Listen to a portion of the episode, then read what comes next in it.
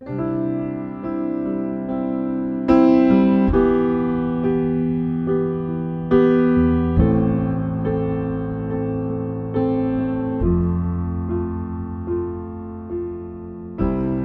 salutăm în numele Domnului Isus și vă spunem un bun venit la transmisiunea podcast a Bisericii Române Filadelfia, Atlanta. Mesajul de astăzi al pastorului Iulian Costea este din seria de predici intitulată Întărește-te și îmbărbătează-te. Această serie face parte din tema anului 2017, Un nou început, centrată pe aspectele vieții fondate pe dragostea lui Hristos – Dorim ca acest cuvânt să fie pentru încurajarea și binecuvântarea dumneavoastră spirituală. Preobiților, îngăduiți-mi acum în câteva minute să aduc înaintea dumneavoastră un scurt mesaj uh, în aceeași serie de mesaje intitulată Un nou început. De data aceasta, Domnul mi-a pus pe inimă să lansez provocarea împrospătării slujirii. Un nou început cu o slujire proaspătă înaintea lui Dumnezeu. Apostolul Pavel îi scrie lui Timotei în uh, a doua epistolă, în capitolul 1, în versetul 6 și îi spune De aceea ți-aduc aminte să înflăcărezi darul lui Dumnezeu care este în tine prin punerea mâinilor mele. Fiecare credincios, odată cu mântuirea sufletului, odată cu împăcarea cu Hristos, a primit din partea lui Dumnezeu un dar pentru a lucra pentru interesele împărăției lui Dumnezeu. Dumnezeu ne dă harul acesta să putem fi împreună lucrători cu Dumnezeu prin Domnul Isus Hristos. Ne numește parteneri în lucrarea mare pe care El o are de a, de, de a face și de anume, și anume de a aduce oamenilor conștiința adevărului prin proclamarea adevărului din Scriptură. Ori atunci când noi l-am primit pe Domnul Isus Hristos ca Domn și Mântuitor, fiecare dintre noi am fost înzestrați, echipați, binecuvântați de Dumnezeu cu un dar de a sluji. Dacă nu toți slujim, nu acesta este normalul. Dacă nu toți suntem implicați, nu acesta este normalul. Noi, fiecare dintre cei care compunem trupul Domnului Isus Hristos sau biserica, trebuie să ne aducem contribuția prin slujirea noastră pe altarul lui Dumnezeu. În acest nou început, Duhul Domnului vrea să ne aducă aminte că fiecare dintre noi avem responsabilitatea înaintea lui Dumnezeu de a împrospăta slujirea pe care ne-a încredințat-o Dumnezeu, de a revitaliza slujirea pe care ne-a încredințat-o Dumnezeu. Dacă ne-ar întreba Dumnezeu în seara aceasta, pe cei care suntem aici, tu cu ce te ocupi în biserică? Care ți este rolul sau rostul în împărăția mare a lui Dumnezeu? Ce ai putea să-i răspunzi? Cunoști darul pe care ți l-a dat Dumnezeu? Noi numim oameni înzestrați cu daruri spirituale pe acei care prorocesc prin excelență în Biserica Pentecostală în special, spunând că ei au daruri spirituale. Ă, recunoaștem daruri de slujire publică prin înzestrări deosebite în viața unor pastori, unor persoane care sunt implicați în slujirea publică și spunem, da, ei au înzestrare, sunt oameni cu daruri și au înzestrare din partea lui Dumnezeu. Și avem tendința să numim dar spiritual numai ceea ce implică manifestarea publică a unei slujiri. Dar, de fapt, în Scriptură sunt 21 de daruri și cu altă ocazie vom vorbi despre darurile pe care le-a dat Domnul Bisericii. Sunt mai multe liste de daruri în, în cuvântul lui Dumnezeu, prin care Dumnezeu ne arată cel puțin 21 de domenii în care noi am putea să ne implicăm și să lucrăm pentru Dumnezeu. 21 de abilități pe care le-a dat Dumnezeu prin înzestrări supranaturale credincioșilor care fac parte din Biserica Domnului. Ei bine, care este darul pe care ți l-a dat Dumnezeu? Cu siguranță Dumnezeu ți-a dat un dar, cel puțin unul. Unora le-a dat mai multe. Însă darul pe care ți l-a dat Dumnezeu, Dumnezeu vrea să-l folosești pentru lucrarea lui Dumnezeu în marele ogor al lui Dumnezeu.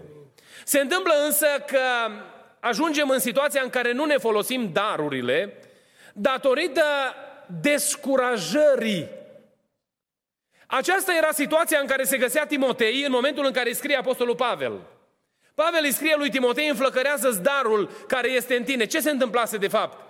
Uh, băiatul acesta, un tânăr care începuse de vreme în slujire, ajunsese să fie descurajat datorită batjocurilor la care a fost expus din partea unora din interiorul bisericii, care erau parte din biserică, dar nu erau biserica Domnului Isus Hristos. Erau numai niște oameni care vorbeau să se afle în treabă. Și băiatul acesta, în mijlocul descurajării, probabil vrea să renunțe.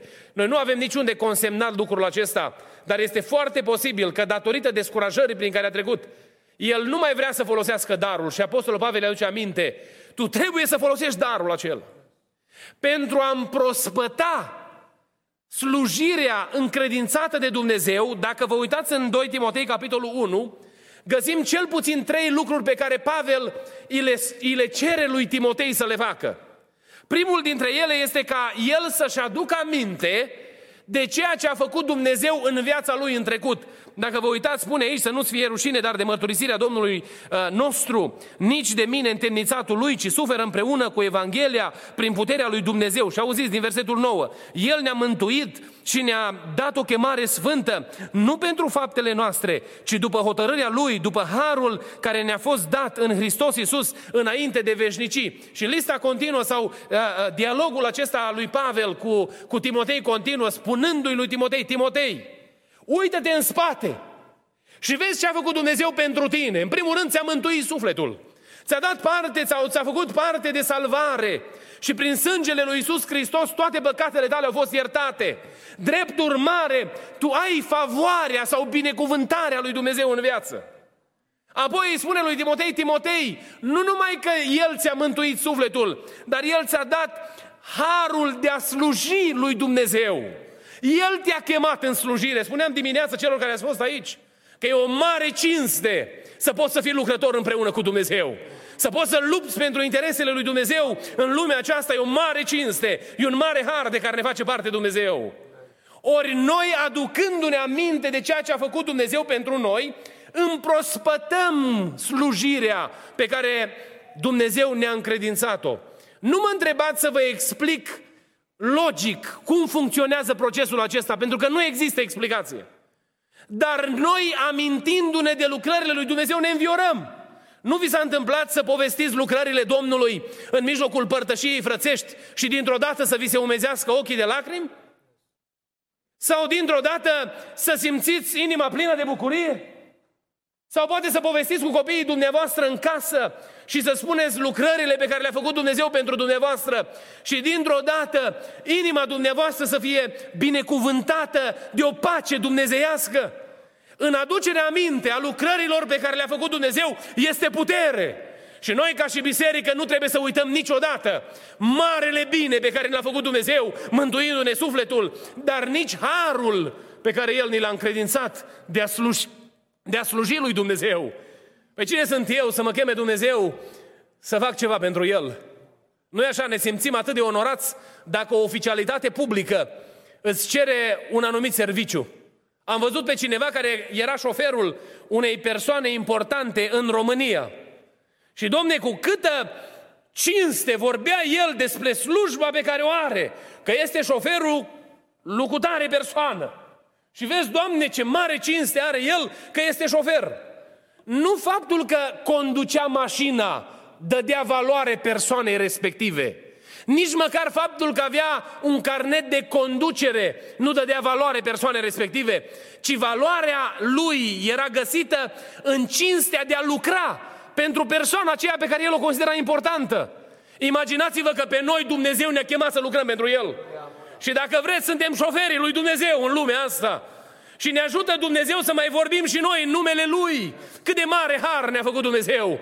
Să împrospătăm în mintea noastră, aducerea minte a ceea ce a făcut Dumnezeu pentru noi. Și în felul ăsta viața noastră se va umple de pace, de bucurie și vom prinde drag de a sluji din nou pentru Dumnezeu. Poate când în corul bisericii și uneori te-ai gândit că ești prea obosit și prea mult sacrificiu, gândul acela nu vine de la Dumnezeu. Gândul acela vine din descurajare sau dintr-o rutină instalată în sufletul tău, poate din neveghere. Ci ceea ce vrea Dumnezeu să faci este să te gândești cum prin lucrarea ta ai atins sute de vieți, Poate cântând o cântare cu corul bisericii, ai atins viața unui om care avea anumite taine pe care nu le cunoștea nimeni. Sau poate printr-o slujire mică pe care n-a văzut-o nimeni niciodată, te-ai rugat în taină pentru cineva și te-ai, te trezit noaptea și ai mijlocit pentru el și ai spus lui Dumnezeu, Doamne, îndură-te și de persoana respectivă, pentru că Dumnezeu ți-a dat harul acesta de a fi un mijlocitor în Biserica Domnului. Și apoi să auzi mai târziu că Dumnezeu a dat o mare biruință persoanei respective. Nu e așa că e bucurie în aducerea minte a lucrărilor pe care le-a făcut Dumnezeu? Nu uita ce a făcut Dumnezeu pentru tine. Nu uita șansa pe care ți-a dat-o Dumnezeu. Nu uita că așa cum ai avut succes în trecut, vei avea succes și în viitor. Pentru că cel care garantează succesul nu ești tu, nici abilitățile tale, ci este Dumnezeu însuși binecuvântat să fie numele Lui. Un alt lucru pe care îl spune Apostolul Pavel lui Timotei, Timotei, dacă vrei să fie împrospătată slujirea ta, umblă prin Duhul Sfânt, umblă călăuzit de Duhul Sfânt. Apostola, epistola Apostolului Pavel către romani, în partea a doua, ne explică ce înseamnă să umbli cârmuit de Duhul. Că a fi cârmuit de Duhul nu înseamnă numai practicarea acelei secțiuni din lucrarea duhovnicească în care este implicată manifestarea supranaturală a puterii Duhului Sfânt. Ce a fi călăuzit de Duhul înseamnă să fii plin de puterea lui Dumnezeu. Înseamnă să ai peste tine dragostea lui Dumnezeu. Înseamnă să ai peste tine chipzuință sau autocontrol sau self-discipline. Înseamnă să poți să ții în frâu trupul acesta și să poți să-l conduci tu pe el, nu el pe tine. O, Doamne, ajută-ne să fim plini de puterea Duhului Sfânt. Uitați ce spune Pavel lui, lui Timotei în versetul 7, că Dumnezeu nu ne-a dat un duh de frică, ci de putere, de dragoste și de chipzuință, binecuvântat să fie numele Lui. Dacă vrei ca lucrarea ta să fie împrospătată, evaluează-ți uh, fundația pe care îți așezi slujirea sau lucrarea pe care o faci. Dacă Dumnezeu te-a chemat și ești un om care poți face dărnicie, care este obiectivul pentru care tu faci dărnicia? O faci pentru a atrage apreciere publică sau aplauzele oamenilor? Sau o faci pentru a împlini o nevoie în numele lui Isus Hristos? Este peste tine însoțirea lui Dumnezeu și vine Dumnezeu și îți descoperă nevoi reale? Sau ești oportunist și folosești momentele cele mai prielnice pentru a așeza lucrurile cu bătaie lungă. O, Doamne, păzește-ne de lucruri de genul acesta. Ești motivat de o dragoste sinceră sau de interese personale? Biblia spune aici că ceea ce trebuie să stea la fundația slujirii noastre este dragostea de Dumnezeu și iubirea de semeni. Noi nu trebuie să avem niciun alt interes decât ca Dumnezeu să fie înălțat și semenul nostru care trece printr-o nevoie specială să fie binecuvântat prin slujirea noastră. O, Doamne, ajută-ne la lucrul acesta.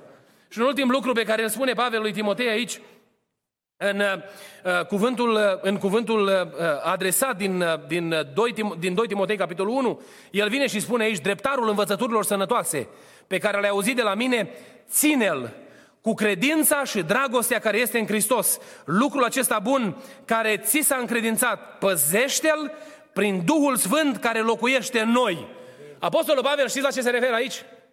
La Evanghelia Domnului Isus Hristos.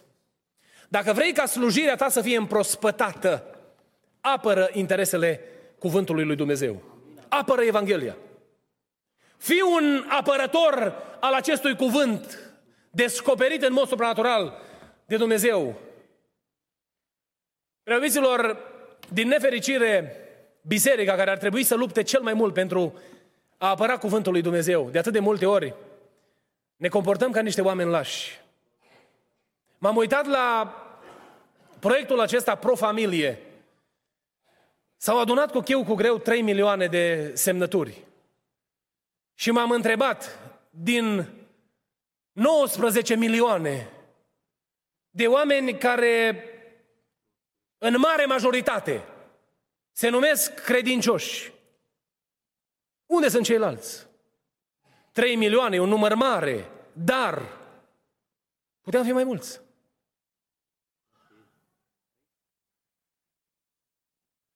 Mă întreb, într-o societate în care ni se bagă pumnul în gură să nu mai vorbim despre Hristos, cât de deschiși suntem noi să vorbim despre Hristos? V-am mai spus cu o altă ocazie și nu mi-este rușine să spun lucrul acesta și îl repet în o grămadă de ocazii unde am ocazia să, să, să fac lucrul acesta, pentru că nu mi se întâmplă de multe ori lucrul acesta.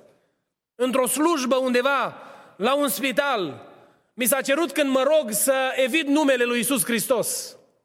Și am zis, pentru mine a evita numele lui Isus Hristos înseamnă lepădare de credință.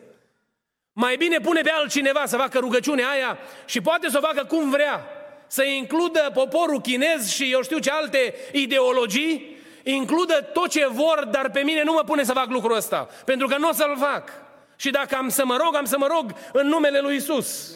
Mi s-a zis, well, dar tu când te rogi la masă și cer binecuvântarea peste mâncare, și nu uitați când spunea lucrul acesta un păstor, când tu te rogi pentru mâncare, tu, tu zici de fiecare dată, Doamne, mă rog în numele Lui Isus? Apoi m-a întrebat, nu ți se întâmplă când predici în biserică să, uh, înainte de cuvânt, să rostești o rugăciune? De fiecare dată zici, Isus, în numele Lui Isus m-am rugat? E drept că nu la fiecare rugăciune pe care noi o rostim acasă, la masă sau la biserică, înainte de o predică, rostim fizic sau verbal numele lui Isus Hristos, pentru că se subînțelege din rugăciune. Dar al evita în mod intenționat este lepădare și în esență blasfemie la adresa lui Dumnezeu. Preobiților, în societatea aceasta în care trăim, Dumnezeu ne cheamă să fim lumini în lumea în care ne-a așezat Dumnezeu. Să vorbim, bineînțeles, cu calm și fără niciun fel de atitudini nepotrivite despre lucrurile care sunt drepte sau sunt strâmbe.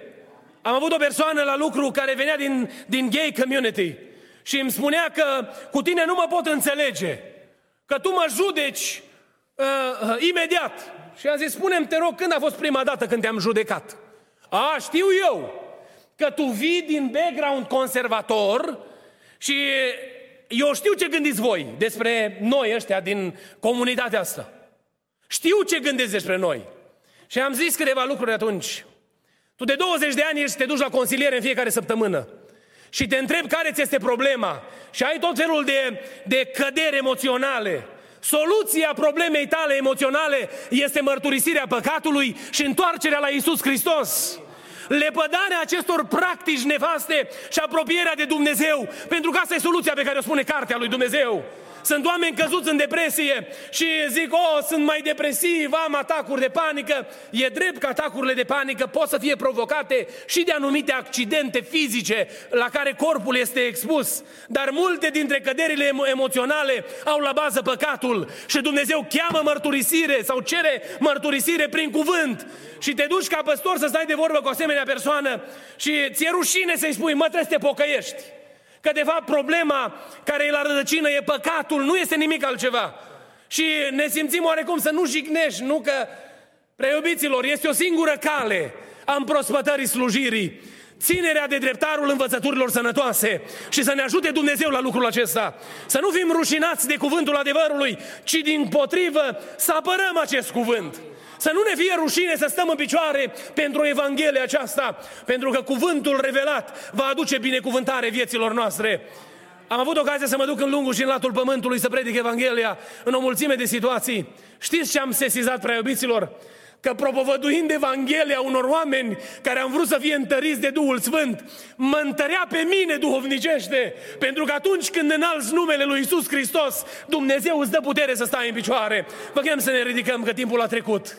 Prea iubiților, vrem ca slujirea noastră să fie una plăcută înaintea lui Dumnezeu și vrem să fim împrospătați în elanul și entuziasmul nostru pentru a sta la dispoziția lui Dumnezeu în acest nou început, Dumnezeu ne cheamă să ne aducem aminte de lucrurile pe care El le-a făcut în trecut pentru noi. Și mă rog lui Dumnezeu ca Dumnezeu să răscolească inimile noastre și să nu fim zgârciți la cuvinte, ci să dăm credit lui Dumnezeu pentru toate biruințele noastre. Binecuvântat să fie numele Lui. Am avut parte de mântuirea lui Dumnezeu. Ne-am dus înaintea lui Dumnezeu și am spus, Doamne, te rog în numele lui Isus Hristos, prin sângele de la Calvar, să-mi ierți toate păcatele mele. Și am primit bucuria iertării Noi trebuie să ne aducem aminte de lucrul acesta. Să-ți aduci aminte de seara în care Dumnezeu ți-a iertat toate păcatele tale. Când te simțeai apăsat de rușine și nu vrei să știe nimeni cine ești de fapt, Dumnezeu ți-a zâmbit și ți-a spus te iert și n-am să-ți aduc aminte niciodată de păcatele tale. Celebrează lucrul acesta și vei vedea cum viața ți se umple de bucurie și ești umplut de puterea lui Dumnezeu în a-L sluji pe Dumnezeu apăr adevărul lui Dumnezeu. Și aș vrea să ne rugăm în rugăciunea aceasta și să-i spunem Domnului, Doamne, noi nu suntem iscusiți în ale vocabularului, nu avem educația necesară pentru a putea face față discursurilor elevate ale unor oameni pregătiți să contrazică ce spune cuvântul tău. Dar lasă puterea Duhului Sfânt peste noi și dă-ne putere să putem, prin ceea ce suntem noi, să vorbim despre adevărul care este în cartea aceasta. Binecuvântat să fie numele Dumne- lui Dumnezeu. Știți cum a zis cineva despre Domnul Isus Hristos? Eu nu știu ce ziceți voi acolo, dar eu una știu. Am fost orb și acum văd. Spune tuturor ce a făcut Dumnezeu pentru tine și Dumnezeu să te binecuvinteze.